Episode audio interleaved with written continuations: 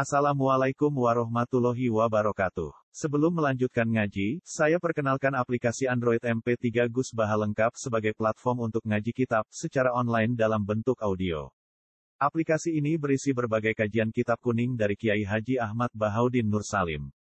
Silahkan download aplikasi M P tiga Gus Baha Lengkap di Google Play Store. Link download ada di deskripsi. Wassalamualaikum warahmatullahi wabarakatuh. Bismillahirrahmanirrahim. As-safhu wal afu anil muslimin. Bener itu. Nggih. As-safhu ta iki bab nyepura wal afu lan ya tegese nyepura anil muslimi saking kesalane wong Islam.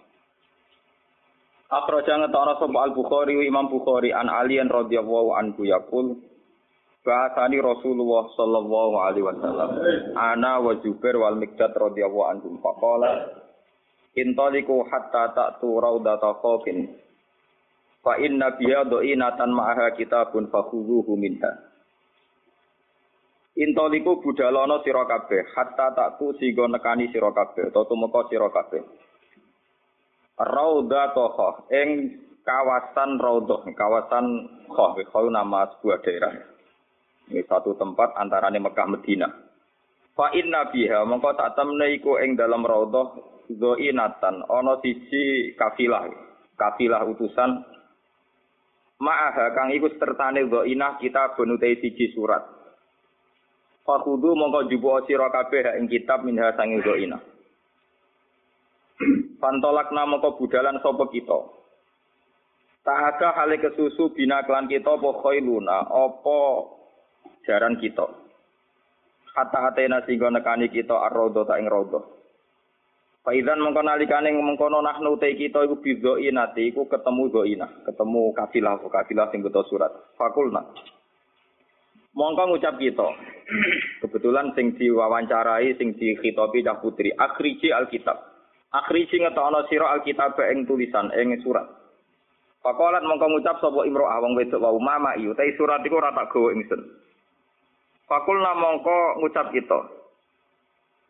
Latuh krijinna yektene ngetokno temen sira alkitab ing kitab awalanul kiyanna utawa yektene bakal cara Jawa ngudani kita utawa buka kita ati aba ing pira-pira pakaian.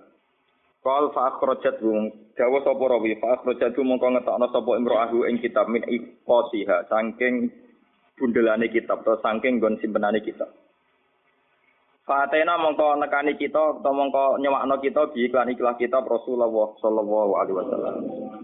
Faizan mongko nalikane mengkono fihi ku tetep ing dalam kitab utawa ana penjelasan ngeten utawa ana kejadian ngeten min Hatib bin Abi Balta'ah radhiyallahu anhu sangka Hatib bin Abi Balta'ah ila nasin maring manusa bi Makkah minal musyrikina saking pira-pira musyrik yukhbiruhum nyritakna sapa Hatib hum ing ikilah ahli Makkah bibak di amir Rasulillah kelawan sebagian urusane Rasulullah sallallahu alaihi wasallam.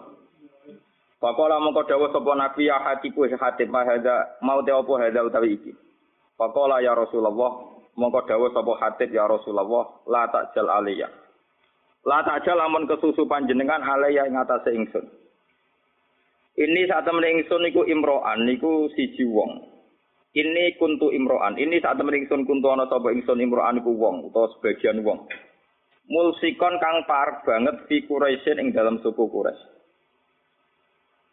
Ya kulo ngucap sapa Hatib ngeten kuntu ana sapa ingsun khalifah niku bersekutu kula niku bersekutu kalian tiyang Quraisy tapi walam akun lan ora ana sapa ingsun min anfusiha itu subhanallah iku setengah saking dinasti Quraisy wa kana lan ana sapa man wong maka kang sertane panjenengan nal muhajirin sing pira-pira sahabat muhajirin man lahu qorobatun man tegese ana wong lahum kang tetep kedeman qorobatun te pira-pira unsur kerabat Yahmuna kang iso jaga kabeh biha kelan sebab karobat ahlihim ing keluargane ikilah al-muhajirin wa amalahum lan dunya-dunyane muhajirin. Fa ahbabtu mongko seneng sapa ingsun idza fatani dzalika. Nalikane pot ni ingsun apa dzalika mengkono-mengkono kerabat minan nasabi sa'i nasab fihim ing dalam ikilah Quraisy an attakhida ing ento ngalap ingsun indahum ana ing sandinge Quraisy utawa nggih Quraisy mboten mawon yadan ing siji ikatan.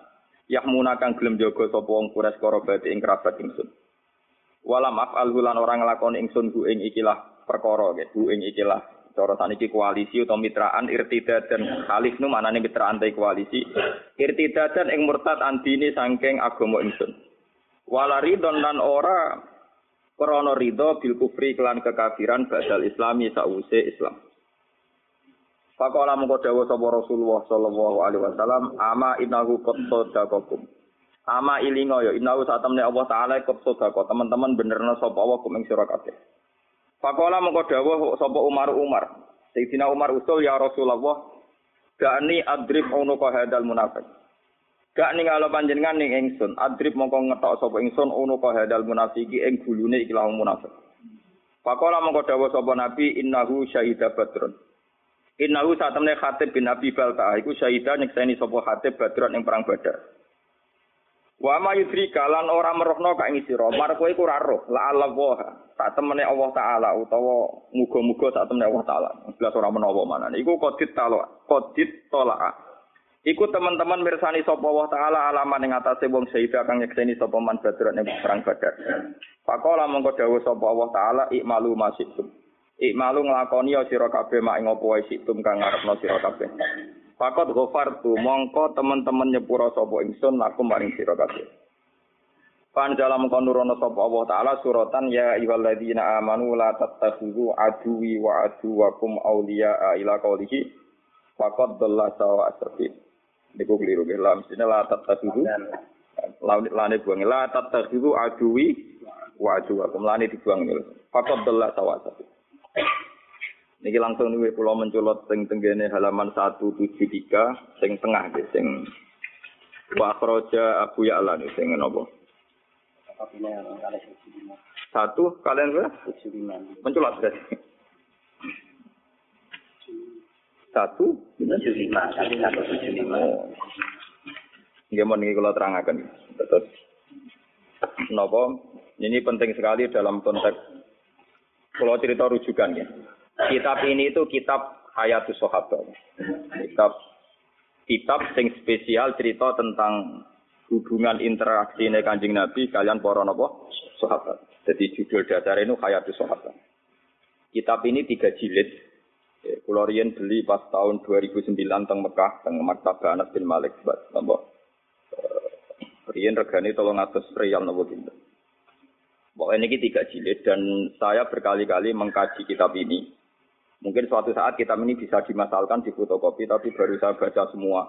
Teksnya banyak yang salah. Ya mergo sing nyetak tetep mergawe. Jadi ulama iku niat ngaji, tapi sing nyetak tetep napa? Mergawe. Ya kadang ketambahan lah, kadang keliru. Tapi itu bagus. Orang mergawe adol kitab nyebar ilmu. Ini kalau cerita ya. Begini pokoknya kisahnya itu ngaten ben sampean ngertos punya perbandingan. Hatib bin Abi Balta'ah itu tidak orang Quraisy, ya tidak orang nopo Quraisy. Niku rungokno tenan. Ben sampean nak dadi pemimpin Islam cek iku kiai, cek ketua R T, cek ketua keluarga iku roh karepe. Hatib bin Abi Balta'ah itu tidak orang Quraisy. Dia tidak bangsawan Quraisy, juga tidak bermarga nopo Quraisy. Dia Islam sama Rasulullah. Ikut hijrah ke Madinah. Kalau sekali bukan timah. Yang jelas itu Nabi hijrah itu ketika berlatihan dadi Nabi telah tahun. Latihan Nabi ini Mekah. Gak sukses mergo Mekah. Glodok. Kenapa? Glodok. Sehingga kabeh ulama sepakat umur nubuwae Nabi patang puluh tahun. Nggih, latihan dakwah tenggene Mekah niku rolas tahun. Rolas luwih sithik. Sehingga orang bilang telulas tahun. Setelah itu hijrah teng Medina, Medina. Ringkase cerita soal hijrah ke Medina. Sebetulnya hijrah ke Medina itu hijrah yang ketiga karena dulu Nabi pernah latihan hijrah teng Thaif nggih nate teng Habasah nggih napa? Nate, tapi hijrah paling sukses teng pundi? Medina. Sehingga semua penanggalan sejarah pokoknya Nabi hijrah teng Medina. Semane nak rugen diterangno detail-detail malah ora paham, malah ruwet terus pokoke bar ke Mekah pindah napa? Medina. Pokoke sing ora sing gampang-gampang kok. Nah, ketika di Medina itu di beberapa peristiwa perang Hatib bin Abi Balta'ah iku melok termasuk daerah perang napa, Pak? Dan ini yang perlu sampean catat. Saya ini seorang Gus anae kiai, putune kiai. Paling repot itu nak ngadepi masyarakat. Ngeten iki kasusnya ngeten. Ben sampean tahu cara Rasulullah menyelesaikan. Hatib bin Abi Balta'ah karena tragedi hijrah itu sebuah tragedi. Tentu orang itu tidak sempat mengamankan harta-hartanya. Padahal rata-rata orang yang hijrah itu yang meninggalkan harta dan keluarga. Misalnya bojone orang Islam, anak orang Islam ditinggal. Dunyane cara omah rung dikunci, aset-aset rung dipatrahno kudu cepat-cepat napa hijrah. Karena keadaannya emergensi, tentu cepat-cepat ninggal. Termasuk mbok-mbok enom barang ditinggal. Karena wong Arab ora harus dibojo sita. Mboten iki nanti guyon tapi nanti menjadi ilmiah. Masuk babonan-babonan nom napa ditinggal. Bener sampean kok cerita. Akhirnya sahabat muhajirin yang Medina iku tanpa bojo. Makane kata cerita sahabat Ansor bojone papat iku kowe karep di milahin. Milah iku ya tak pegat ana ide bar rapi kowe. Sehingga bojo pertama sahabat muhajirin adalah bojo bojo bekate sahabat napa? Ansar. Itu semua ahli tarikh sepakat begitu. Karena bojo-bojo yang belum Islam atau apa masih ditinggal di Mekah. Nah, karena Sayyidina Umar itu bermarga Quraisy, orang Quraisy, Abu Bakar juga orang Quraisy, bermarga Quraisy. Rata-rata muhajirin itu margane Quraisy. Atau punya pertalian darah dengan orang napa? Quraisy. Jika ketika mereka merasa nyaman di Medina, ya sajane ana nakalane ana sok sucine. Sok sucinya begini.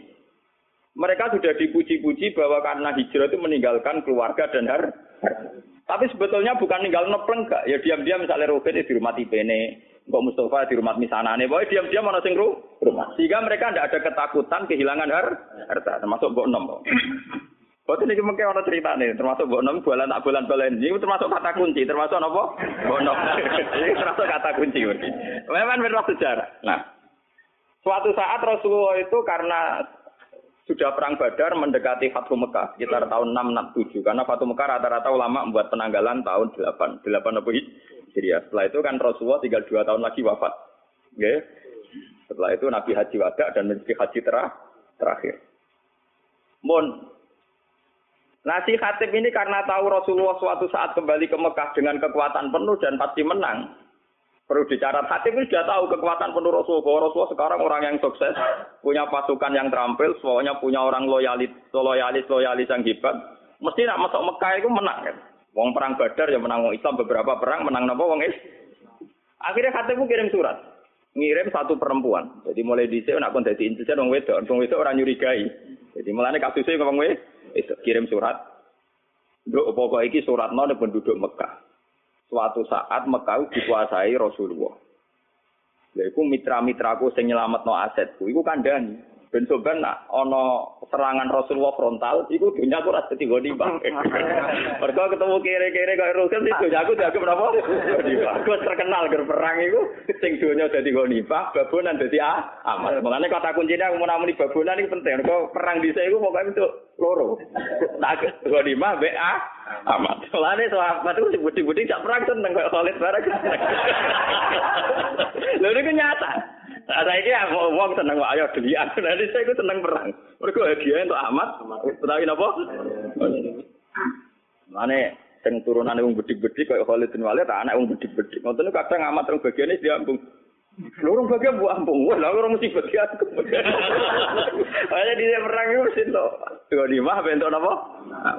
Hasil si Hatib bin Abi Balta'ah iki apa itu kirim surat supaya aset-asetnya diamankan. Ini kembali ke mujizatnya. Karena Rasulullah itu seorang nabi, beliau mukasyafah, kemudian diberitahu Jibril bahwa Khatib itu membocorkan rencana Nabi ke Mekah. Padahal dalam teori perang, pembocoran informasi itu kan satu hal yang krusial, satu hal yang bahaya.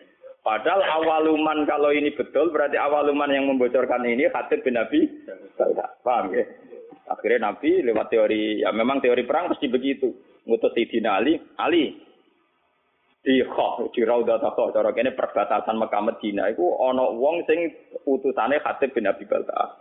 Itu bawa surat yang mau membocorkan ke penduduk Mekah bahwa kita mau kenapa Mekah. Walhasil rahasia perang itu nanti terbongkar. Sampai Ali dikejar, terus walhasil ternyata surat itu ada semacam pengkhianatan, ternyata Hatib bin Abi Balta'ah, sahabat soleh yang pernah ikut perang Badar, ternyata khianat dengan membocorkan informasi itu ke penduduk napa Mekah. Nah, ketika sudah begitu, Khatib dihadapkan kepada Rasulullah. Ini ruang notenan. Dihadapkan kepada Rasulullah. Khatib, apa yang mendorong itu? Kenapa kamu khianat? Informasi rahasia ini kamu sampaikan ke penduduk apa? Mekah. Dari Khatib, ya Rasulullah. Tiang-tiang sahabat muhajirin itu rata-rata kan orang Quraisy. Jika harta dan keluarga mereka terlindungi karena mereka bagian dari orang Quraisy. Kalau saya ini tidak orang Quraisy. Sehingga saya harus punya mitra orang-orang Quraisy untuk melindungi harta-harta saya. Ya. Karena tadi kalau ada teori perang tentu hartanya nanti jadi goni. goni. Umar karena melihat si Hatib ini khianat dari Umar, yaitu model Umar mantan-mantan preman. Ya Rasulullah, Hatib sudah munafik. Bunuh saja. Ya. Kalau engkau mengizinkan Hatib, Hatib mau saya nopo? Ini yang perlu sampean catat, ngaji di sini penting itu dawuh Nabi. Dari kaji Nabi, "Mar kowe ora roh pangeran. Aku sing roh pangeran." Aku roh pengumumannya pangeran, sapa wonge sing melok perang Badar dosane disepuro. Malah pangeran gede pengumuman ik malumasi itu fakot gopartu, laku wis kowe kelakuane mau oleh pokoke wis disepu, disepuro. Umar kan meriah, ternyata Khatib wis karena Khatib tahu melok perang Badar. Jadi dhekne melok entuk pengumuman ik malumasi itu fakot gopartu napa? Laku. Wis piye wae kowe wis disepu. Karena juga ada adil kan pangeran misalnya sing mati dia mati syahid terus sing ra mati ra disepuro kan yo ora lucu padha perange kok. Paham ya? Jadi siapa saja yang perang Badar tentu untuk pengumuman untuk untuk satu hadiah ikmalu masitum faqad ghafartu lakum wis lakone mopo wae wong kowe melok perang Badar tetep nopo disepu disepuro. Lah ini yang menjadi catatan sejarah itu begini gini iki rungokno tenan. Dalam Fathu Megani wau kembali ke Mbok Enom. Mau yang sok suci kan Sayyidina Umar. Mergo ape bacok Khatib karena dianggap membocorkan apa informasi. Sama yang tak ceritani. Poso dalail yang dilakukan tarekah-tarekah sing tukang poso setahun niku. Pinten nggih, Pak? Setahun niku. Sing kurang suwe tolong tahun. Setahun wis suwe malah napa? Poso dalail itu tidak ada sanad sampai Rasulullah. Secara ilmiah tidak ada sanadnya. Bahkan zaman Nabi Sugeng itu jelas-jelas melarang la siyama liman somal abad. Tidak boleh wong poso nurut pindi tahun. Jadi dulu larangan betul poso setahun. Oke, jadi poso setahun riyen dilarang Rasulullah. Wis Ramadan to ambek kadang nak umat ya Senin Kamis, nak umat ya Asyura, sing mesti ku nak wis kadung dadi kiai ya mbok poso napa? Durunge Adha itu napa? Karena Arafah. Arafah. Aku ora tau poso dadi ra. Eh Pak, saya khawatir kakek gak jarah. Kulo niku, mergo kalame kulo niku ape cerita poso sunat itu trauma kanca kulo. Niki kisah nyata, kulo niku kanca jenis Sukron. Kuwi yo latihan nyai pidato pas Idul Fitri. Manso Ramadan summa atba'u sitan min Syawal faka ana masoma daro napa kula. Melepok pokoke fadile poso enam dina tau. Apa barang hari kedua ketiga tamune cek poso dek ora poso. Tamune mung lugu-lugu wong awam. Ih, jebule jenengan bodho niku lho. Kula poso arep jenengan jebule jenengan gak poso. Ndekne leng kula kapok wong iso suci. Niku tuan kula wis kula arep jenengan kapok. Jebule banyak umat sing poso niteni. Posting do foto enam dino do tuan dene, syukur nek rokokan tenang. Iki dhewe jenengan bodho niku lho. Kula men foto-foto ana jenengan dhewe jenengan gak foto. Kira tuan kula kuwapok kok Gus, kula ngiyi tenanan kuwapok. Akhire saiki wis pidato fadilah mulang ngono. Dene kula ki ngoten ning titik ngomong fadilah mulang. Misale kula wiridan kalah Mbah Mustofa. Nyabari melarat kalah Mbah Ruhin. Misalnya kalau cerita Fadilatul Khasyi alal fakri, saya tetap kalah berukan. Wong kalau tidak ada reputasi pikir teman-teman. Mulai kisahnya saja. Ini kurang ono tenan. Yang perlu dicatat, Umar ini balik teng poso dalail. Ketika Sulhul Hudaibiyah dan ada masalah besar perjanjian ini masalah tarang, makanya saya ulang-ulang nih. Ketika Sulhul Hudaibiyah antara Rasulullah dan kafir Quraisy, itu ada perjanjian-perjanjian yang merugikan umat Islam. Gini ku saat itu kata orang-orang kafir, "Mas, kamu boleh tawaf, tapi tahun depan. Kamu enggak boleh mempengaruhi orang Mekah supaya masuk Islam. Kalau sampai ada masuk Islam harus kamu kembalikan menjadi kafir lagi. Tapi orang Islam yang menjadi kafir, rasa balik nomat macam asal usulnya kah? Kafir. Kurang ajar maksudnya. Umar marah-marah, "Ya Rasulullah, bagaimana mungkin perjanjian ini Anda terima sementara semuanya merugikan umat Islam?" Ini perbatasan Hudaibiyah. Ini perbatasan apa? Hudaibiyah. Ini rumah tenan. Muatat Umar, ya sok suci muatat. Mumpun nak kaji Nabi perang mawon timbang ino, timbang nopo ino. Jadi kaji Nabi. Ora marung, aku rene niat umroh. Padahal niku Nabi niate napa? Umroh. Aku rene niat umroh ora niat perang. Karo dene ora nggawa alat perang, Mas. Lah sing lucu, mereka Nabi ya tahu disangsikan sampai Belum pernah Sayyidina Umar bantah Kanjeng Nabi dan menyangsikan kenabiannya Kanjeng Nabi. Kecuali dalam peristiwa Hudaibiyah. Kanjeng Nabi yo duwe seni. Walhasil Kanjeng Nabi itu ketika mendekati Hudaibiyah itu Nabi ketok senyum-senyum seneng. Ya, Nabi ya aneh, seni. Ketok senyum-senyum. Takoki Mbah Umar ya Mbah Abu Bakar. Ya Rasulullah, kenapa engkau kelihatan sumringah seneng? Barusan tadi malam. Laqad unzilat alaiyal lailah suratun ahabbu ilayya mimma tola'atis samsu. Aku bantuk surat yang informasinya itu sangat menyenangkan. Wah, aku luwes seneng timbang dunia saisine. Nah, termasuk surat itu latat khulunal masjidal haroma insyaallah aminina muhallikina wa ru'usakum wa muqassirin. Ini surat Fatah. Bahwa orang Islam dijamin masuk Masjidil Haram aminina dengan keadaan sentuh. Sobat itu seneng, wah iki kasil tenan informasi kok Nabi kan gak ngarah salah. Wah, kasil tenan iso tawaf, iso demek. Ternyata Sulhul Hudaibiyah ada prop problem nih rumah orang itu Hudaibiyah ada apa? Problem. Umar di kesempatan. Lah jenengan dhewe sing critono ayat nak kita bakal latat kuluna Masjidil Haram insyaallah ah, amin. Kok malah kejadian ngeten ra iso mlebu-mlebu Mekah. Kanjeng Nabi cek jawab cek. Ya tapi ayat iku ra muni taun iki, Mar. Tapi ning ayat iku kan ana taun iki, Mar. Ya Pak Umar iku, Umar Umar kotom iku sing ada wong tenan wae. Wes, gak terima dene, takok Abu Bakar. Abu Bakar jawab ngono. Abu Bakar malah luwih elekne cakeme. Ya tapi kan ini insyaallah, Mas. Coba iki cerita, sampeyan ngerti. Bapak sahabat itu mangsa terus apian terus ada problem-problem sosial. Latat khulun nal Masjidil Haram apa? Insyaallah tuh kalau kowe nak ngiyai mesti enak, ora enak-enak. Ya kan ana jaminan saiki. Betul kan, lha repot. Tak sobere ra barbar kan. Inti mati tenan. Nah, ini walhasil terus. Ya, itu Umar saking mangkel ya. Di luar kendali sampai keterucut mending. Ketika informasi itu di luar dugaan dia kan nafsirkan kalau aminina ya sekarang ya, kenapa? Ternyata tidak jadi sekarang. Jawab Umar sampai Nabi ditanya gini di luar kendali. Alas ta Rasulullah, tapi engkau tetap Rasulullah dan masih Rasulullah. Wah, aku kok jadi kaget sesuatu. Maksudnya, biasanya orang informasi kan cosmeng. Nah, kali ini merasa ganti alat taruh. Jangan-jangan kok sudah ada Rasulullah. Umar itu saking dari Nabi gak emosi. Ya, tapi tetap Rasulullah. Lah, semua informasi dari engkau mesti bener. Iya, mesti bener. Lah, tapi kenapa ada jadi masuk Mekah sekarang? Ya, mergo ora ana taun iki. Karena Nabi jaganya, mergo ora ana jaminan. Walhasil, Nabi menerima konsep Sulhul Hudaibiyah. Dan akhirnya Nabi kembali ke Madinah tanpa terjadi um, umroh. Sampai dua tahun kemudian baru terjadi nabo.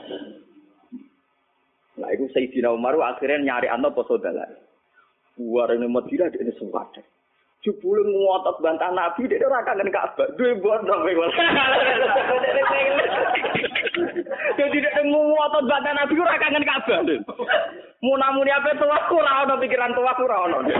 Mereka kangen, buat enam semi suwi radikum. Saya kira itu gerbang Mekah. Leyo, gara-gara kangen buat enam, aku bantah Nabi ngantek ngono, paham ya? Terus dia sumpah-sumpah peposo setah. Setahun. Mulane poso setahun niku sanate dalil ila Umar radhiyallahu anhu. Iku ngaparo ngempet mbok enom. Nganti bantah sinten? Mulane to dadi mitos nek poso dalil nyebur dosa. Mergo dosa bantah Nabi kelebur, meneh dosa ringan-ringan kemarin. Niku ceritane. Sehingga Umarlah awaluman sing mensyariatkan poso napa? Gara-gara mangkel. Gara-gara mbok enom wae dekne bantah Kanjeng Nabi modho ning Ka'bah. Kok sithik-sithik meneh kangen tawaf. Kan ning uteke dhewe ora ana kamus tawaf ora bener. Wah, kamus tawaf mboten en. Lah niki balik teng Hatib bin Abi Balta'ah. Hatib ini pula juga di mbok enom di keluarga. Paham ya? Nah, malah niku lho ini yang kaitan dengan saya dengan para anak-anak kiai. Mesti sing waras sing gelem mikir agama. Niku memang kesulitan. Misalnya saya ini hafal Quran, saya ngapalkan hadis. Sampai sekarang saya masih belajar, masih berburu kitab, masih berburu kitab. Dan saya menikmati belajar agama, nikmati mulan. Tapi kan tidak semua orang Islam yang punya nasib kayak saya, yang punya nikmat kayak saya. Jika saya tidak bisa, do orang Islam tak dorong pokoknya nggak hafal Quran, ngalim mesti ditanggung pengiran, tidak bisa. Mereka ada yang dari keluarga yang punya tradisi kerja, kadang dari keluarga yang logikanya harus P N S. dari keluarga muslim yang baik, tapi logika wong kudu nasibe jelas, duwe toko, duwe pekerjaan dan sebagainya dan sebagainya. Ini harus kita maklum. Harus kita nopo? Maklum. Kalau ndak nanti Islam ajur-ajuran seperti ini. Rasulullah ketika Umar tidak menerima kesalahannya Hatib bin Abi Balta'ah, dianggap munafik. Mereka bocorlah informasi. Tapi ketika Hatib menjelaskan ke Rasulullah, gini ya Rasulullah, orang-orang muhajirin itu tenang saja di Medina, karena mereka sadar keluarga dan hartanya diurus kerabat-kerabat mereka. Saya tidak punya apa-apa, saya harus punya kiat-kiat untuk hartaku. Ah, tapi apa kata Rasulullah? Ternyata Rasulullah, ya kamu ada kepastian dari Allah bahwa Ta'ala innahu qasadaqakum. Allah benerno alasanku. Tiga mane ngeten, saya ini anaknya kiai. Bapak saya kiai, mbah saya kiai. Umpama aku sangka ngalim nganti tuwek nganti matek ra di pekerjaan, pokoke anggere mulang istiqomah abad asah. Kuwi kuwi jagep prestasi. Temen contoh kere klunak-klunuk mek kukar-kukur ngono jagep prestasi karena ukuran sukses anak kiai mulang istiqomah. Bayangno misalnya keluarga yang matre atau P N S atau apa. Kan enggak mungkin wong ngono jagep prestasi. Urip ora jelas. Nah, tentu santri-santri soleh yang dari keluarga ini jangan salah karena orientasinya bis, bisnis. bisnis. Karena ya itu tadi kontennya beda. Terus saya biasa debat sama Gus Gus sampai maki-makian. Ini cerita-cerita ilmiah saja, Bro. Lah ngene kok jenengan sinau tenanan perkarane dihormati dicucuk. Engko pondoke ya jelas mulang jelas. Nak rugen kon sinau tenanan ya ngerti ra ndek pondok. Engko kitab tak boto-boto takokane bojone iku dadi dhuwit ta ora. Lha kan konteksnya beda sekali. Tentu dari keluarga yang punya kesadaran, enggak keluarga saya kan enggak ngerata kok. Enggak kena sinau untuk apa kan enggak. Bapak saya enggak pernah tanya gitu, bapak saya juga enggak pernah tanya gitu. Malah narang alim kapan pernah. Ana kiye jirang alim. Nah ini kan ya kasusnya Hatib kayak gitu, makanya ini ya kenapa ini saya ajarkan di sini biar apapun kebaikan yang kita sarankan jangan digeneralisir, jangan disamaratakan. Kebaikan tetaplah kebaikan meskipun dengan varian yang berbeda, yang berbeda. Wong saya di desa saya itu berkali-kali kalau saya diberi kesempatan itu katanya saya lima tahun itu pidato sekali, jarang kali saya mau pidato. Biasanya boleh lima tahun sekali, empat tahun sekali, wong-wong do kumpul tegen kula, kepengin kula pidato. Ini kula pidato setengah jam.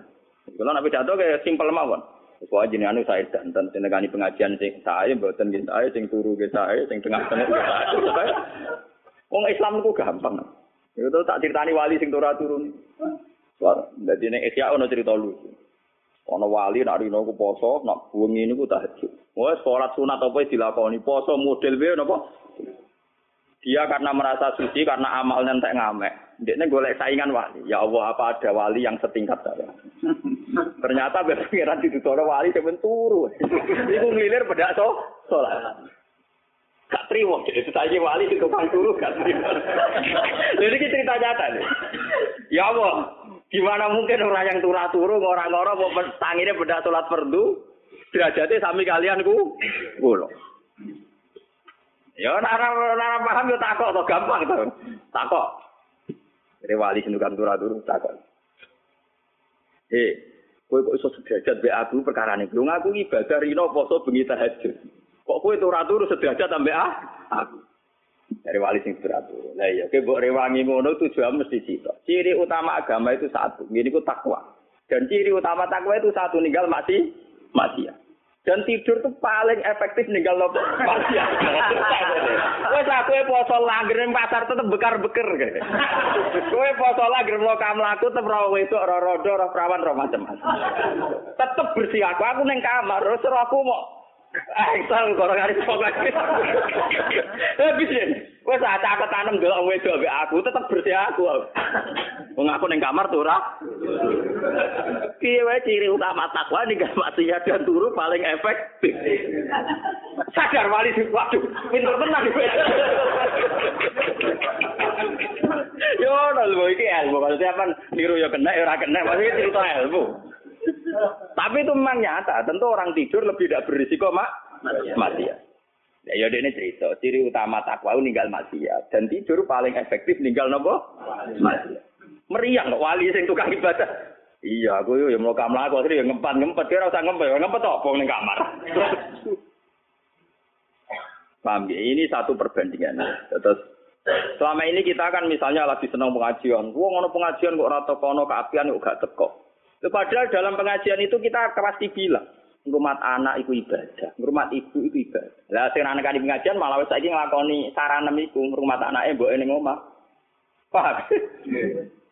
Mulane kiai-kiai sing balik kula kandhani.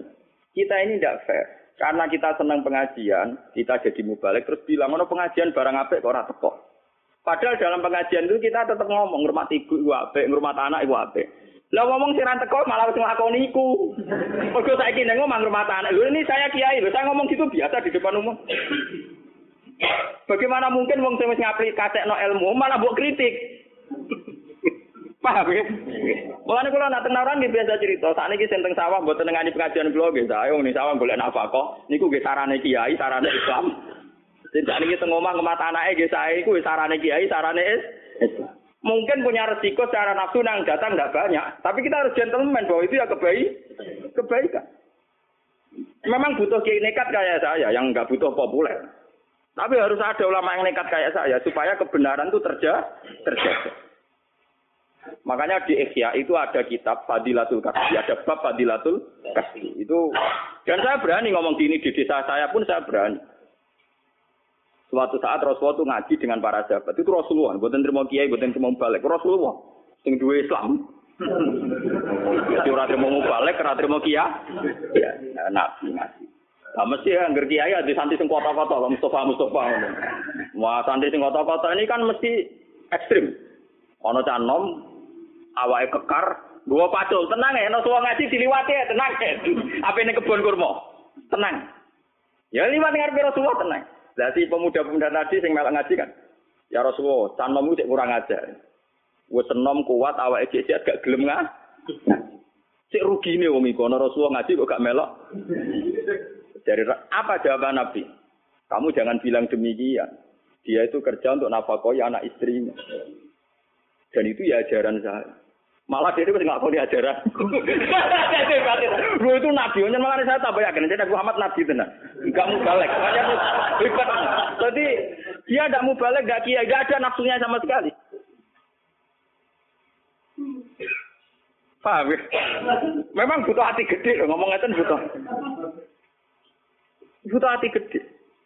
Karena kita tetap ngaji, manjen goblok, ya ben ngaji kono. Tapi ini cerita, kita ini tidak usah membakukan satu kebenaran, satu dua. Mungkin nanti igus kudu ngalim takdir. Apa sing rapati igus, rapati ngalim, tapi amen pidato, sing maslahat gawe masjid, urusan bangunan. Lan aku yo sopan melok-melok, lek malah ra ropa aku malah repot.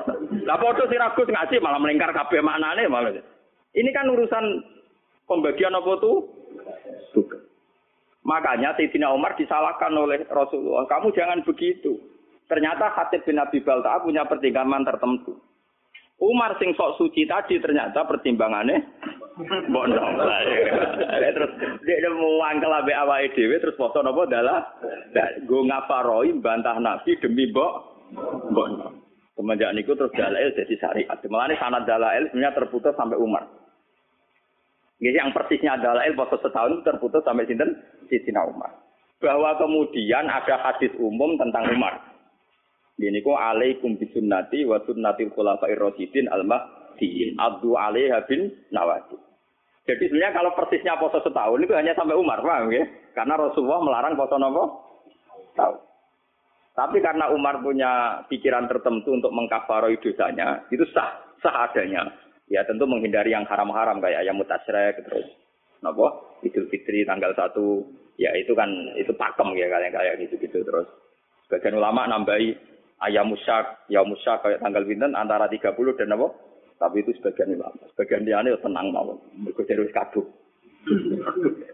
Jadi orang ulama sing mengharamkan puasa ya musyak berarti tanggal pinten tiga puluh atau dua puluh sembilan. Sebenarnya yang potensi jadi tanggal satu Ramadan.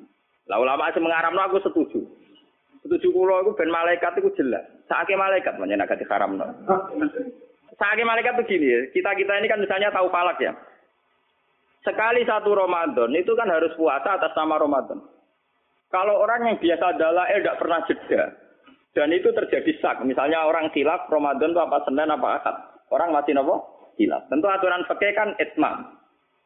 Itmam misalnya nunggu selesainya tiga puluh sak. Tidak, tidak. Ya, tiga puluh hari ya, minggu tiga puluh hari. Ketika itmam selesai kan dia mau tidak mau harus bagian dari Ramadan. Tapi itmam kan juga ada masalah. Sekarang fikih-fikih modern itmam itu ada masalah. Masalahnya gini, Pak. Misalnya saya meyakini Sya'ban itu sudah itmam tiga puluh hari. Itu masalahnya kan penanggalan satu Sya'bannya saya misalnya Ahad. Coba bagi orang yang awal nanggali Sya'ban itu Senin. Itmamilah kan yang mundur gitu. Paham ya? Makanya di fikih-fikih modern sekarang istilah Ramadan ditoleransi sampai empat. Itmam itu tidak menyelesaikan masalah karena kalau ngitungnya dari Sya'ban sudah beda. Paham ya? Selama ini kalau kiai-kiai pidato kan hanya cerita, lo nak bingung yo gampang, pokoknya Pak Milu data Sya'ban salah sina yoman. Loh, tapi salah sina yoman yang awal Sya'bannya besok. Paham ya? Loh, nggih to. Paham apa Bu ya? Salah sina yoman Sya'ban jebule sing sitok misale Mustofa ngitunge akad, sing rugen ngitunge sen Senin. Tak tetep ikmalilah mundur kan? Nah, orang yang biasa agak poso kayak aku gak bingung no malaikat. Karena jelas catetane bahak ra poso, bahak poso. Lah sing biasa poso dalail malaikat iki iki dicatet bagian dalail apa Ramadan kan. Paham gitu. Jadi kadang wong ibadah ora diperhitungan sake malaikat. Mengko niki bingungno. Mulane rata-rata ulama, jumhurul ulama mengharamkan yaumus sabtipat. Aku cocok. Wah ana poso sekarang lu cocok. Mergo ya mergo ora usah poso niku maksudku. Poso ora usah napa? Poso. Loh, karena memang membingungkan. Nah, sebagian ulama mengatakan ini cerita ilmiah ini masih cerita sahabat, termasuk zaman sahabat kados Ibnu Abbas, kados sahabat-sahabat sing ati-ati. Ya sahabat riyen wonten sing alim bedhik, kados kula niki kathah. Alim tapi diperhitungan, pokoke seneng sing haram-haram poso seneng. Mergo wis ora poso untuk ganjaran. Mergo ciri utama haram nak ninggal kan iba, ibadah. Jadi sing poso iso ngenyek ge kuat. Goblok kowe poso. Poso ya musaku haram ulakoni. Kowe poso untuk dosa. Wis foto untuk terus aku wis ra foto untuk ganjaran wong ninggal barang ha haram.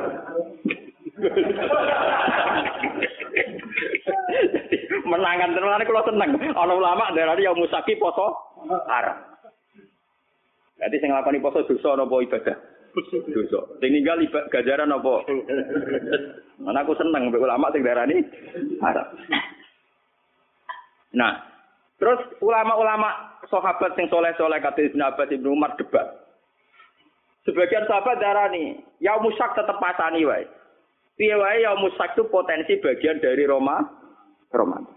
Sebagian sahabat cara berpikir lebih baik saya puasa tidak bagian Ramadan, saya berikan ke Ramadan. Daripada faktanya ya musak sebetulnya telah Ramadan dan saya tidak puas puasa. Paham ya?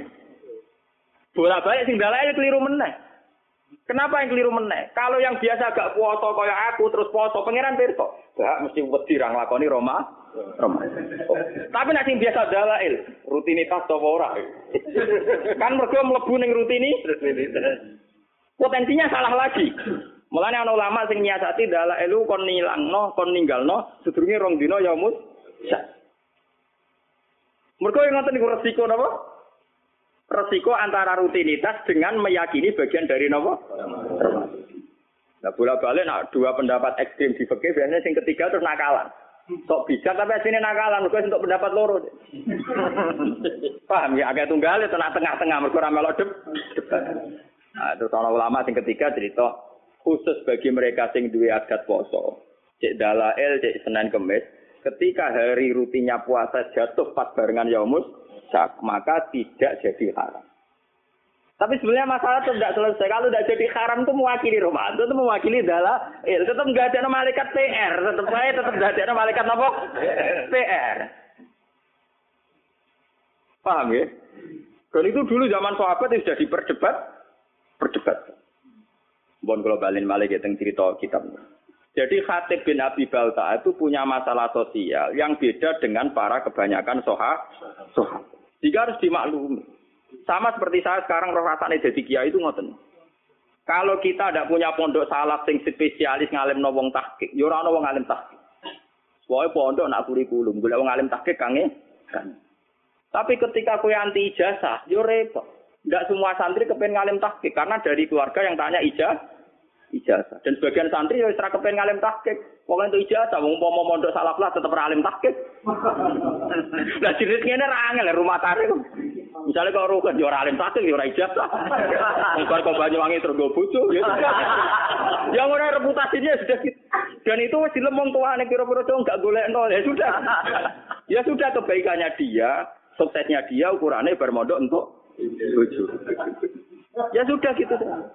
Kita tidak bisa maksa orang kebanyakan. Oh pondok ikut iso maca Bukhari Muslim. Ya kadang kita hanya misalkan pokoke salate madhep ngulon, kita enak salam yo ngalor sik ya sudah. Terus kok pakai ukuran-ukuran gitu. Paham ini ki penting kula aturaken. Ternyata Rasulullah piyambak cara pandang begitu. Hatib bin Abi Balta'ah dimaklumi karena setiap orang pasti punya kodrat, punya insting, punya fitrah untuk melindungi harta dan dan keluarga. Paham ya? Sehingga ketika Hatib bin Abi Balta'ah bahkan dianggap mengkhianati Rasulullah, dimaklumi oleh sinten Rasul, Rasul. Umar yang sok suci begitu dalam konteks Hatib, ya dalam konteks Hatib, ternyata beliau juga punya kesalahan dalam Sulhul Hudaibiyah. Ternyata adik neraka kangen Ka'bah, kangen boen, boen. Lawan yo repot. Pas kok kok dolan ning kanca, ya pangeran yo pirsa dolan ning kanca silaturahmi. Sebagian yo ngindari wong judes ning omah iki. Wiku serasi awam pangeran beres toh. Niat siatur aku mau kadare piro. Tapi nak ngendari jatah blojo gak ruwet. Timbang esuk-esuk mari tukaran bebas silatur. Mau nak bojo sore kan biasane seratus setan ilang mulai. Mulai bojo wis sadar. Kok dito Pak kok gak ketok-ketok mlaku-mlaku. Jajan munculnya setengah pitu esuk keranyam. Banyak kebaikan sing subhat ini nak mirang-mirang. Kebaikan sing apa? Subhat. Sawangane kangen Ka'bah. Jebule plesir ngono wae. Jadi ini terbelit masalah korupsi. Kurung-kurung nak multajam donga mustajab. Nak menawa bebas kok korupsi, moro Ka'bah. Jadi Ka'bah delok-elok, delok-elok. Nak menawa iso nyapati terus bebas saka napa? Terjerat napa? Ini kabar kayak kapuati lho ngadebi wong ngono. Ya itu kan sudah gitu itu ya kayak kasus Siti Umar kok tadi. Umar wong saleh tenan dikafari poso setahun apa wong gelem. Paham ya dadi niki ben sampean ngertos kenapa saya milih kitab Hayatus Shohaba. Kalau kitab-kitab tasawuf kayak Hikam, kayak Ihya itu dikarang orang-orang yang sudah dekat Allah tapi tidak mengalami kasus sosial yang nyata. Beda dengan Rasulullah, beliau seorang sufi, seorang ahli ilmu hakikat. Tapi ngadepi konteks sosial yang berbeda, beda-beda. Dan beliau harus dihadapi. Itu kan ngeri betul. Beliau atas nama pemimpin besar, dan atas nama profesional urusan militer, informasi memang nggak boleh bocor. Sehingga beliau serius sekali ngutus sahabat untuk menangkap utusannya Hatib bin Abi Balta'ah. Dan itu kalau dalam teori militer bisa dibunuh Hatib. Karena membocorkan informasi. Itu secara teori militer. Tapi Rasulullah kan tidak hanya militer, tahu teori militer. Beliau juga seorang nabi yang pemaaf. Jika atas nama nabinya beliau harus memaafkan. Berarti beliau sudah melakukan dua hal. Atas nama teori militer harus mengamankan informasi, tidak boleh bocor. Sehingga Rasulullah mengutus sinten Ali untuk mengamankan surat sing rahasia. Tapi atas nama nabi beliau harus memaafkan. Bagaimanapun kesalahan itu tidak kesalahan fatal. Beliau itu kan tidak gampang. Itu kali sama dari kiai. Di satu sisi peraturan pondok harus ditegakkan. Bocah nyolong kudu diboyong misalnya. Bocah pacaran sing nemen kudu diboyong. Nah, tapi misalnya kita koyo pangeran, Pak Yai. Lu tak dadeni kiai bendadani wong anggere wong ambek dadani malah mbok boyong ora cocok mbok dadani wong mbok boyong. Memang itu menjadi perdebatan para kiai. Sampai sekarang semua kiai, kiai-kiai saleh sing saya temui itu punya nurani mesti paradoksnya di situ. Lah ya Gus, Gus pondok ora ono peraturan ya ora mungkin. Tapi ketika pelaturan dieksekusi secara ekstrim, itu ya rasa dia. Ya.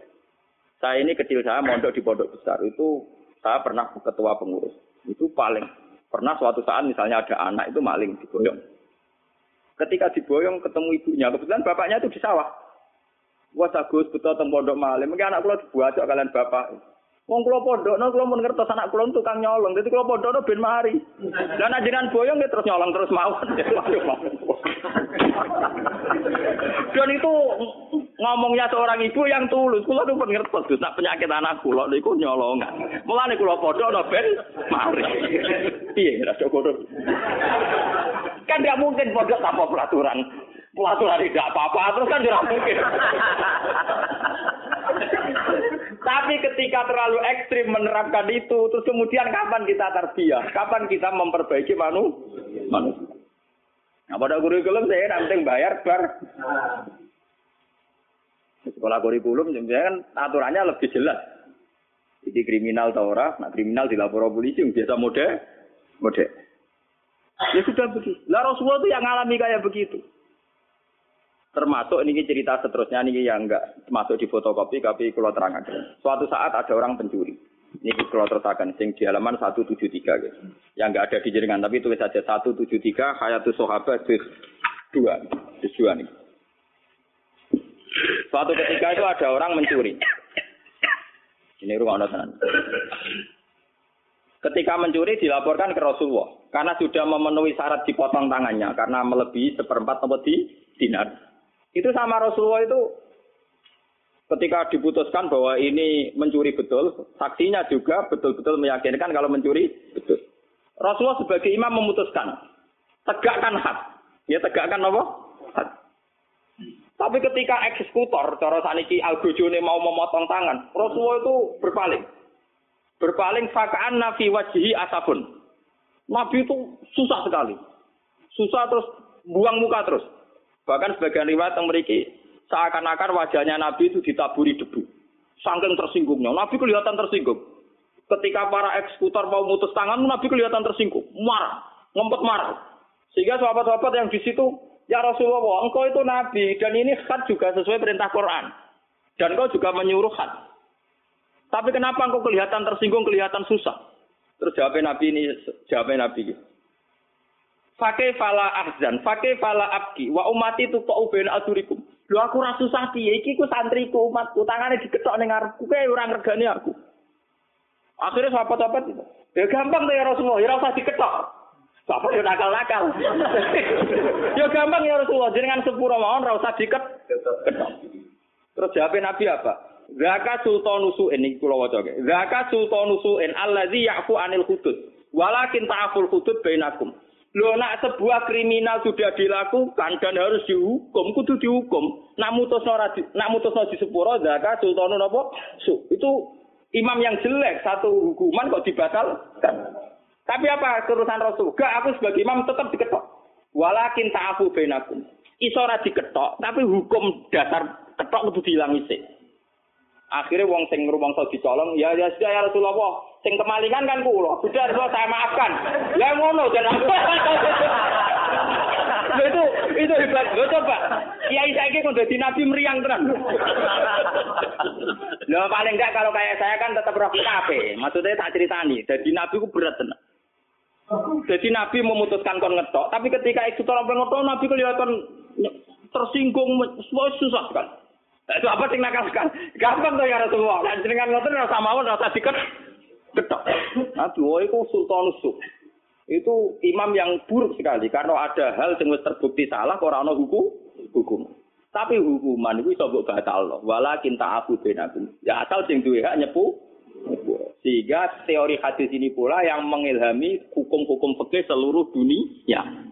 Kisos wong mateni rugen, misale kudu dipateni. Tapi nak keluarga nirugen nyepuro, hukum kisos tidak jadi. Masalah maling ya gitu, kisos juga begitu. Kecuali zino, dia nyelingkuhi bojone wong. Terus yang lanang rido, wong istian. Jadi orang nak hukumnya, hukumnya istian. Nanti aku merkosor, aku merkosor. Itu serana contohnya. Kecuali cerita-cerita di kota-kota gede, semua istian-istian itu.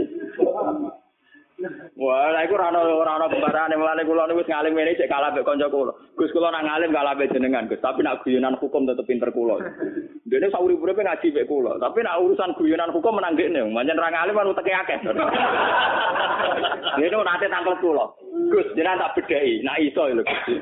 Kaya nek ngalim kula ngakoni kalah, saya nek iso jawab niki hebat. Dosa napa sing Allah ya ora seneng, setan ya ora seneng. Umumnya dosa itu kan setan seneng, Pak. Ibu setan ora seneng. Apa jadi nyelingkuhi bojone setan. Ibu Allah ya ora seneng, setan ya ora apa. Ora kok akeh. Jadi dia nang duwe contoh, dosa sing apa ya ora seneng setan. Wah aneh ra kon iki. Oh, boten iso. Iku nyelingkuhi. Iku Allah ya ora seneng piye wis zina. Setan ya ora seneng ya bojone. Allah karib. Mulane saya iku terus mulane minuman keras nak diombe wonge mati ditetet setan. Wong minuman setan diombe. Setane gak terima. Allah yo ora seneng perkara minuman setan. Setane yo ora seneng ngombene dipek. Mulane hukumane berat dene mati. Kok Allah yo ora seneng. Kok nak maksiat setan seneng dene setan nulung mesti lah yo ora nulung mergo mangkel minumane dientek. Saya, kok apa utek kamu ya? Gusti seorang alim kudu ngembangno ngene iki. Ngecane iku sing nyarano kula. Wis Gus, ra usah dadi wali papan atas, ora usah dadi wong saleh nemen-nemen, ora enak. Lah ora enak. Engko nek ning swarga bareng Nabi Ibrahim Muhammad ra iso rokokan. Saleh biasa-biasa wae kok tetep awor kula santai Gusti. Semoga jare nak soleh nemen keluargane awor nabi mriyang gitu maksudnya. Wah sungkan aku dilak-diluk terus kan. Gak enak. Dadi keluargane biasa wae kok nak kangen nabi sowan. Lah iku carane yo soleh yo nemen-nemen. Kira ngajar, kira. Lah iki nek wijine rasional urusan ngono. Omoto kitabe blober tapi nak urusan ngono dene. Ya semoga-moga rezeki utek ngene kok. Bang, terus ini memang kenapa ini saya dari rumah. Tak niati bahwa kitab ini difotokopi. Memang kita-kita sebagai tokoh agama repot ngadepi fakta-fakta sosial sing macem. Tapi apapun itu sikapilah meneladani Rasulullah sallallahu alaihi wasallam dengan mengkaji kitab-kitab kayak ini. Sampai ndak harus gimana pun sudah ini kitab. Dikarang oleh ulama Hayatus Shohaba itu terkenal. Saya di Mekah umrah itu delapan hari tiap malam itu ngaji Hayatus Shohaba. Cari sesa yang sedang ngajar Hayatus Shohaba. Saya umrah sembilan hari itu kalau malam belajar Bukhari dengan hadis. Ya saya memang niatnya sinau. Wong kula wiridan ya ora kuat. Dadi engger kanca-kanca enggak umrah lagi. Kak, pisan ae cukup, Mas. Sinau ae. Karena pikiran saya sederhana, saya ini ulama, ora usah kon umrah bolak-balik. Wae ulama ya bener kitab Iqra' Bismira'. Ora ono niku Quran dimulai tuh bil bedi ora ono. Pertama yang kon maca. Nabi Adam pertama digawe wa alama adamal asma. Tadi semuanya itu dimulai dari unsur ilmiah. Ora ono cerita liyane ilmiah. Lah iki ulama, dadi wis ben ae sinau. Lala kesampean. Kabar-kabarnya kalau di depan Ka'bah itu orang enggak boleh bawa kitab karena Wahabi itu ekstrem selain yang baca Quran biasanya nopo di bujuran kalian naskar-naskar. Lah kula ya goblok. Kalau kalau kitab kayak Bukhari itu kan standar dunia, orang Wahabi juga mah. Jadi kalau saya jam dua itu belajar Bukhari sampai subuh. Ya nyaki itu kan sepi. Ya karena belajar wong alim itu wakil kan gak boleh rujuk, gak boleh makno. Seorang yang belajar Mustafa ya boleh kamus. Mujid gak kena kamus terjemahan. Ya repot-repot nanti malah kabeh sing bingung piye riwayat. Jadi kalau malam itu belajar jam dua sampai subuh. Ya santri-santri sarang yang di sana ikut ngaji. Meskipun sudah mondok di Mekah ya, Gus kula ngaji lagi sama jenengan. Memang dulu muridnya saya ketika di sarangnya ngaji lagi Bukhari. Sehingga saya pas di multazam itu hanya berdoa. Ya Allah, saya ingin mewarisi Rasul Engkau yang Engkau titahkan. Rabbana wab'atihim rasulam minhum yatlu alaihim ayatika wa yu'allimuhumul kitab wal hikmata wa yuzakkihim. Bahwa Rasul Muhammad itu disifati Quran itu hanya tentang ngajarnya. Seorang Rasul itu apa? Rasul adalah orang yang mengajarkan kitab Quran. Wa yuzakkihim wa yu'allimuhumul kitab wal hikmata wa yuzakkihim. Sehingga seorang ulama kalau warasatul anbiya, ciri utamanya itu hanya ngajar. Bahwa kemudian wajib haji, nak ditetir wajib. Ini kok nggih. Ya kaya kula mari kadang mari wah ya repot. Kula niku cara mlarat malah enak ra mikir kaji. Kadang ditetir mampu napa? Nah, rukin kalau tak, wah, kalau raka pikiran belas, itu raka wajib. Oh, terkala pikir, gowo-gowo. Tapi memang ya, kalau ulama itu watak dasar yang wajib gak bisa dihindari itu mulang. Karena ketika Nabi Ibrahim itu ingin punya anak cucu yang jadi Rasul, itu berdoanya, Rabbana wab'atihim rasulam minhum yatlu alaihim ayatik. Harus agak alaihim. Setelah dia alim Quran harus dibacakan ke orang banyak. Kayak saya ini, dibacakan ke orang banyak. Yatlu alaihim. Jika hubungannya ulama dengan umat, usahakan hanya hubungan ngajar. Dan itu saya praktekkan, saya di Bojonegoro habis ngajar ya pulang, di sini habis ngajar pulang. Jarang saya nimba tamu. Kesekali ulama di luar mulang hubungan dengan masyarakat, tengah dukun. Sing melarat ndongakno jembar rezekine, sing buka toko ya ben penglaris. Paham ya sing duda-duda ya kepenang payu ra. Itu ndak harus ulama sekali bersaya sing nangani ngono-ngono iku, Pak. Selain aku ya ora duwe donga-donga sing iki buka toko, iki buka pom, iki ora duwe ngono. Wah, ana sing iki ngoten wae, ana wae dongane buka toko ben laris. Istiwa sing bebas wae akad legi apa kok suwe wae ono cara-carane opo piye mungkin dhewe ra teko kok carane ya ana ana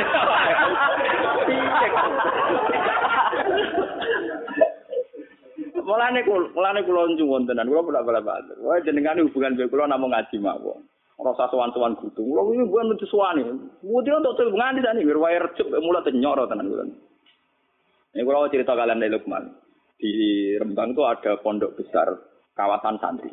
Niku teng kawasan Sedan. Niku keputusan niku haflah akhir sana niku ngundang kula. Ngundang kula kan pidato mriku khasana niku.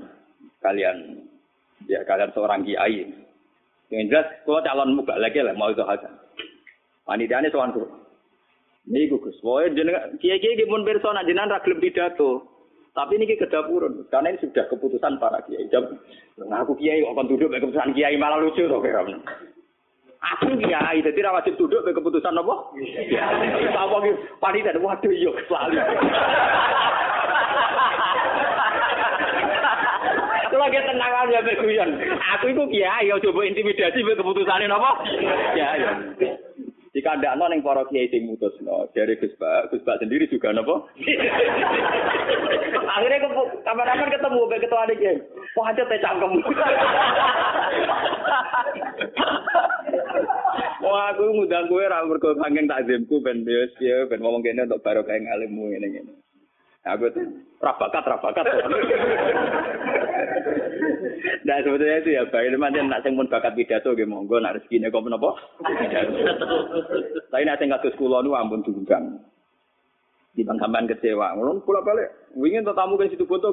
Gus niki kudu jenengan pidato ning situ foto. Kula pun adu-adu sowan mriki mosok boten jenengan turuti. Jaman kula enak. Padha aku nuruti kowe apa ngono madoh to.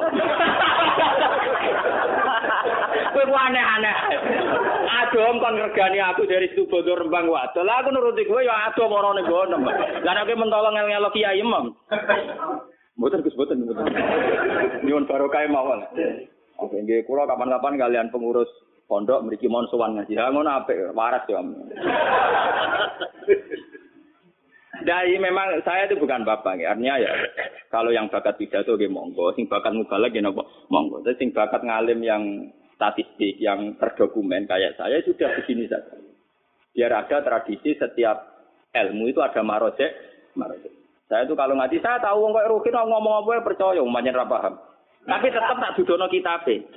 Meskipun aku yo ora yakin orang sing takok rugen Gus Bak mulang kitab apa yo ora takok. Tapi secara akademik, standar akademik sebuah ilmiah harus ada rujuk. Dan rujukan harus diketahui kitabnya apa, halamannya berapa. Jadi sama enaknya. Paham ya? Makanya yang bakat kayak saya sudah begini terus, mungkin sampai mati. Tapi nak mati ini rasuwe-suwe kan yo rasuwe-suwe tugas. Mungkin umur suwe-suwe loro. Kalau niku mau umur tua gara-gara trauma. Jadi Nabi Ibrahim itu suatu saat donga, ndekne ya tahu, keliru donga ya tahu. Kayak Nabi Ibrahim lah, ya Allah kula kepen umur panjang. Mbak pangeran ra dijawab. Mboten apa? Nabi Ibrahim kepen umur panjang, mbak pangeran ra dijawab. Suatu saat ndekne ditamu wong tua. Untune wis ra ono, tuwek nuno-nuno. Disuguhi kurma mbek apa? Anggur. Anggur sing wis wabang sing mateng. Tiap dipangan meler-meler sebelum meneh. Nabi Ibrahim itu sampun Gusti masuk buk apa mboten situ. Dene kuatir meler-meler kuwi. Dadi pengenan ora dijawab. Ana satu wong tuwa. Ora ono untune mangan apa? Anggur. Anggur. Anggur ana aire to. Ono kan. Lha iku ngerti pangan meler meneh ceblok meneh meler meneh. Langsung ya Allah mboten situ. Terus akhirnya alami mawon Gusti. Lah Misalnya gue kepengen tuai barang gue lapo, santri raduwe putu bosen ngerumat, bojo judes, anak bosen ngeru, salami ya rausan dungo panjang umur. Semuanya dungo ya. Gusti kalau sebaiknya hidup ya hidup, kalau sebaiknya mati ya mati. Gitu aja kok re. Memang ajarannya Nabi Muhammad kan gitu. Ah ini makanatil hayat khairon li. Watafani makanatil wafat khairon li. Dari Nabi kan adungo. Ya Allah hidupkan kami kalau hidup itu lebih baik. Matikan kami kalau mati itu lebih baik. Gampang bahas ini urusan pengiran itu gampang. Malah ngajari pengiran. Kepengen umur nopo? Wow, kepengen nak mangan meler.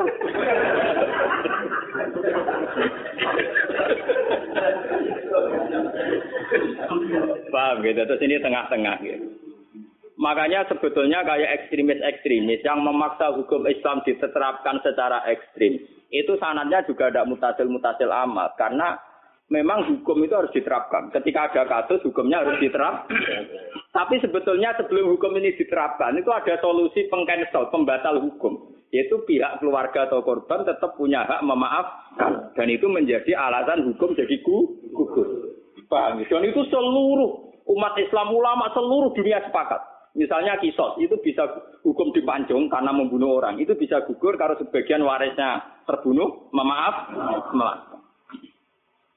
Begitu juga maling. Makanya akhirnya terus Nabi, warung Nabi dukung, ya sudah Rasulullah, jangan dipotong kok gampang. Orang iso, seorang imam harus mengeksekusi keputu, keputu. Nah, tapi jenengan kita ngoten, kita sumpah, kita opo. Kalian Nabi cerita, walakin ta'afu benakum, terus menjadi korbannya. Ya Rasulullah dimaksudnya pulau pulau bebas no sakit ya sudah selesai. Jadi sebenarnya selalu ada solusi seperti kisos. Makanya walaupun pilih kisosi hayat, tapi ya ada aturan seterusnya. Fa'in faman ufiyalahu min akhi seun fatiba'um bil ma'rufi wa adzaun ilaihi bi. Terusannya ayat kan indah sekali. Dzalika takhfifum mir rabbikum. Aturan ini menjadi ringan karena menjadi fleksibel, menjadi apa? Fleksibel. Aturan tegas pembunuh harus dibunuh diharapkan meminimalkan orang-orang supaya tidak mudah membunuh. Karena kalau membunuh pasti secara hukum dibunuh. Tapi meskipun setelah secara hukum orang membunuh harus dibunuh, ada satu pengecualian. Kecuali pihak waris maktul, waris yang terbunuh memaaf. Lewat ngaji ini supaya sama ngerti sebetulnya Rasulullah zaman Sugeng itu diantara ketatnya hukum masih ada solusi.